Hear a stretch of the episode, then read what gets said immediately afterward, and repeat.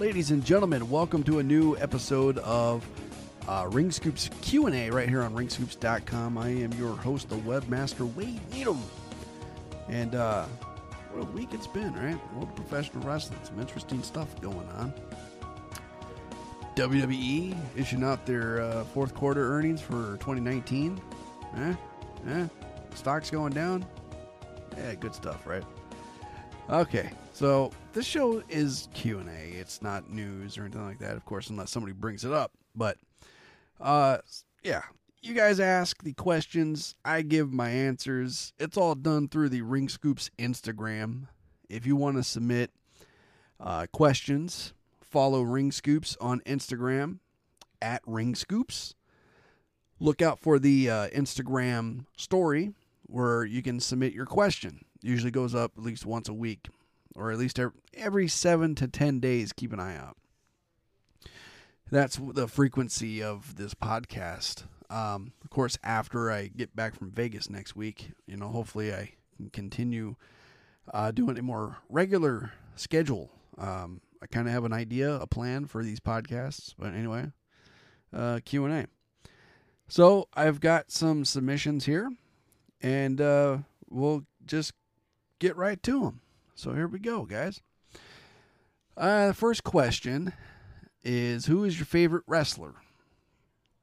Well, I kind of have two answers to that. I have my favorite wrestler of all time, and I have my favorite wrestler at the moment. And I might even be able to subcategorize some of that, you know, like favorite tag team, favorite singles, favorite um, favorite female, favorite male, you know, stuff like that. So, um, favorite of all time, the Heartbreak Kid, Shawn Michaels. I tell you, the the moment I became a Shawn Michaels fan, it was the first show I'd ever went to. It was December 1990, and the match was supposed to be a tag team match. It was supposed to be Power and Glory, Paul Roma and Hercules going up against the Rockers, Shawn Michaels and Marty Jannetty. And Power and Glory came out and then the Rockers came out. Shawn Michaels had a cast on one of his legs, and they talked to the referee, and the referee may had the ring announcer make the announcement that uh, it wasn't going to be a tag team match. It was going to be a one-on-one match. It was going to be Paul Roma versus Marty Jannetty. And so halfway through the match, referee gets distracted Paul Roma starts talking some smack to Shawn Michaels. Shawn Michaels, as the cast, he's, uh, got a crutch and all that stuff, right? So Paul Roma's got his attention over on Shawn, and Shawn Michaels cracks the the uh, um, the crutch over the head of Paul Roma. Uh, Shawn Michaels, I mean uh, Marty Jannetty, uh, rolls up Paul Roma for the one, two, three.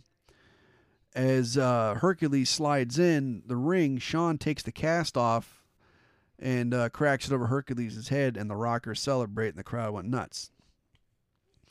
I was like, oh, man, six or seven. Yeah, I was seven years old, I think it was. From that moment forward, man, I was a Shawn Michaels fan. Shawn Michaels, my, my all time favorite. Um, of course, you know, when he turned on, on Marty, uh, I, I, I was a Marty fan for a while. Um, but Shawn, even as a heel back then, and even as, as young as I was, I, it's just it was hard to not cheer for the guy because he was just that damn good in the ring. But yeah, Shawn Michaels, my all-time favorite wrestler. Uh, currently going right now, um, my favorite tag team going on right now. Uh man, probably uh, I used to really dig the revival lately with what they got going on. Not so much. Uh, Heavy Machinery is a fun tag team to watch. Um, always enjoy seeing what they can can cook up. Uh, Kurt Hawkins and Zack Ryder, good tag team as well. Uh, those are some of my favorites. Uh, as far as uh, singles male superstars, um, definitely digging AJ Styles. Took it took a long time for me to to warm up to AJ Styles over the years too. But alas, I am an AJ Styles fan. Uh, I enjoy Roman Reigns' work. I enjoy Kevin Owens at times. Um, digging the uh, the return of Edge, what they're doing with him so far. Um, let's see who else. Uh, Adam Cole is one of my favorites as well. Velveteen Dream is another one of my favorites. Uh, Tommaso Ciampa, really digging his work as well. As far as uh, female talent goes, Shayna Baszler is pretty badass. Um, I'm digging her. Uh, Alexa Bliss, ah man, I got a special place in my heart for Alexa Bliss. She is, without a doubt, my favorite female competitor of all time. And that's saying something considering how relevantly new she is to, you know, uh, wrestling uh, today, right? But yeah, uh, Alexa Bliss is, is fantastic. So there you go. Um, well, and I got my got my Amazon Echo Dot uh, talking to me over here. Uh, okay. The next question is uh, what are your favorite wrestling shows? Well, um, Monday Night Raw is always going to have a special place in my heart. I just, it, I, I have to tune into Raw. For as many years as I've been watching it, you know, for as many uh, decades I've been watching Monday Night Raw. It's just, it's woven into my Monday nights. That's easily one of my favorites. I mean, sure, it's a roller coaster at times. Sometimes we get some really bad episodes, but it, eh, you know, we also we also get some really good episodes. Uh, I wish I could say the same for SmackDown, as far as uh, you know, me having a place in my heart for it. Um, I, easily it's the same as you know, you got some really bad episodes, some really good episodes. That that goes without saying about any program you watch wrestling or not. Uh, but it's hard for me to get around to like actually just taking time out to watch SmackDown. Um, for some reason, when it was on Tuesday nights, I paid more attention to it than right now when it's on Fridays. I don't know why. Maybe it's because it was just easier to remember, like, oh yeah, you know, you're Raw on Mondays and SmackDown on Tuesdays back to back, right? And then of course NXT on Wednesdays, and now there's really nothing. I mean, other than NWA in the afternoon and Impact at night, and uh, AEW Dark on YouTube for Tuesdays. I get into AEW in a minute, but you know, I in NWA, I was I would I would put that in in there as one of my favorites to watch. Um, I do really like the fact that it is like a YouTube based one, right? So you can just you you'll watch it live with with a premiere. I mean, not like live live, but you know, a live premiere. You can watch it anytime you want. Same with MLW. Um, definitely love to keep tabs on them. As far as like AEW goes, I keep tabs on them once in a great while. I'll tune in and watch like a full episode and, and see where it's at. I just can't get into the AEW product. I can't get into the characters or the stories or anything like that. I just, I just, it's not for me. It's not for me. Uh, I know there's other events that take place, like wow, Women of Wrestling, right? I've been meaning to get into watching that. It's just I always forget. But there's always going to be Monday Night Raw. I'm definitely going to keep tabs on NXT, NWA, um, Impact. I used to watch like religiously when it first came out as TNA. Uh, up until maybe a year after the whole Hogan and Bischoff thing, right? Um, and then I took some time off from watching uh, TNA and Impact, and then like two years ago I got back into watching it again. But ever since they signed Joey Ryan, uh, I just kind of like I keep track of like kind of what's going on over there, but I don't watch it on a consistently basis. I just I, just don't like Joey Ryan. Uh, I really don't. Anything he's associated with, I just I, just, I don't want to watch. Um, and that's you know that that's fine, right? Uh, I have that right to to make that decision. I don't have to watch that guy. So, yeah, Monday Night Raw, man, for sure. Uh, NWA is a fun watch. Uh, MLW is a fun watch. So I'd go with those ones. And uh, the final one comes in here. Um, this one was actually sent through a DM um, because the uh, the question is uh, rather lengthy for the uh, for the uh, um, the Instagram story response. Uh, and here's the question. Hey Wade, try to write a question, but it only gives a limited amount of wording. Uh, here's my question. With the recent WWE assignee, uh, Timothy Thatcher, Killer Kross, and uh, I hope I pronounced her name right. Um, Aja Smith or Aja Smith.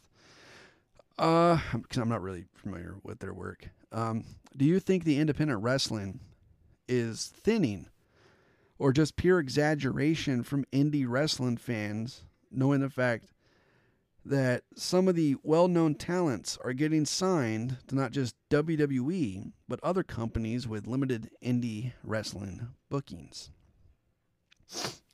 So it's like a two-part question in a way, right? Um, do I think that it's thinning? No, I don't. Um, independent wrestling is never going to thin out because there are so many promotions, not just nationwide, but around the world. There's just so many promotions. There's so many wrestling schools. There's always going to be people that are be produced. Um, and there's going to be people in like the WWE Performance Center that's going to be produced as well. Uh, it's going to be like an endless supply. The only way that that's going to start thinning out is if people lose interest in wanting to become wrestlers. That and I guess that could kind of go hand in hand with what the current product is, but there's so many options out there that everybody that's in an independent wrestling, I would say 30 years ago, they got into training and whatnot primarily because of what they saw in the WWE or maybe because something they grew up watching WWE, maybe NWA and WCW, right? But today, people that get involved in wrestling and want to learn how to how to be a wrestler, there's so much out there that is influencing them. WWE, NXT, AEW, Impact. Um, as far as recently as NWA, uh, MLW, New Japan, uh, the promotions out there in the UK. You, you know what I mean? A lot of promotions out there in Canada, you know. Um, uh, Scott D'Amore's promotion. There's going to be kids that go to these shows and they're going to see these guys and these women and they're going to say, This is fun. And because it's so localized, they're going to feel, I could do that and they're going to get involved in it. So no, I don't think it's thinning out. There's always going to be people. It's, it'll make you know some of the bigger names get signed. The uh, top draws in indie wrestling will thin out, but you give it up to six months, and the way that some of these wrestlers can promote themselves, and the way that independent wrestling bookers and promoters uh, book the cards and whatnot, you'll have a brand new uh, group of, of top names. Uh, second part of this question here is, is it just pure exaggeration from wrestling fans knowing the fact that some of the well known talent are getting signed, not just WWE, but other promotions with limited indie wrestling bookings? I do think it's an over exaggeration. Um, it's just because, you know, everybody's got a small handful. You can count on one hand what your your absolute top favorites are, right? So let's say there are five of your absolute top favorites that sell you on buying tickets. Let's say three of them get signed. Let's say WWE signs two, AEW grabs one. You got two left, right? Well, those indie promotions you go to and you see those guys, it kind of goes back to what I was saying before. Um, there's going to be stars that will be made to replace those spots. And so it's it is a gamble because not everybody's going to become your new favorite but the likelihood of you getting replacements on your three favorites is pretty high. So you're still going to continue to go because you're going to want to watch the show and you're going to want to support these guys. And if somebody grabs your attention, you're going to want to help them out. In essence, helps their rising star continue to, to, to rise and other people get into it as well. Yeah, it's an exaggeration. Um, I look at I look at the wrestling business like a fondue, right? You got your top, it flows down, and it recycles back up to the top, and it just keeps going and going and going. There may be days that it slows down. There may be days that it speeds up. But there's always going to be a constant loop. So that's what I think. And on the topic of uh, these new signees, uh, Timothy Thatcher, I got to witness perform a few times in person uh, back in the Wrestling Cares Association. Phenomenal worker. He's going to fit in like, you know, perfect, especially on the NXT brands. Killer Kross. Great talent, great look. He's got a great head on his shoulders. He knew exactly how to build himself up on the indie level. With the right coaching in the performance center,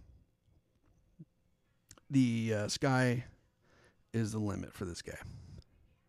And the other person you mentioned, um, Aja Smith. If the, I, and I again, I'm not familiar with her work. I know it's a female. I've seen photos, but I'm not familiar with her work. I I apologize if I'm mispronouncing her name.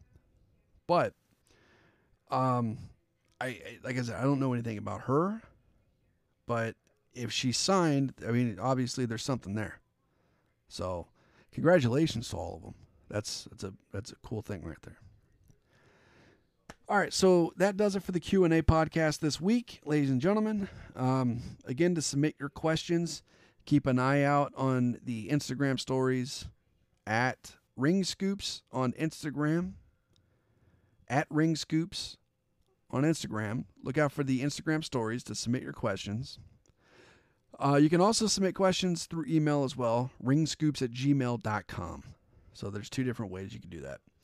Uh, and soon, hopefully, I'll be putting these up on YouTube as well. And a way to submit questions would be through YouTube comments when these become available on that platform. So, all right. Thank you all for tuning in. Don't forget uh, Ring Scoops on Instagram and Twitter at Ring Scoops, Facebook.com slash Ring Scoops, and ProWrestlingTees.com slash Ring Scoops, and Twitch.tv slash Ring Scoops Guy. All one word, Ring Scoops Guy. All right. Cool. Thank you all for tuning in. Till next time, be cool.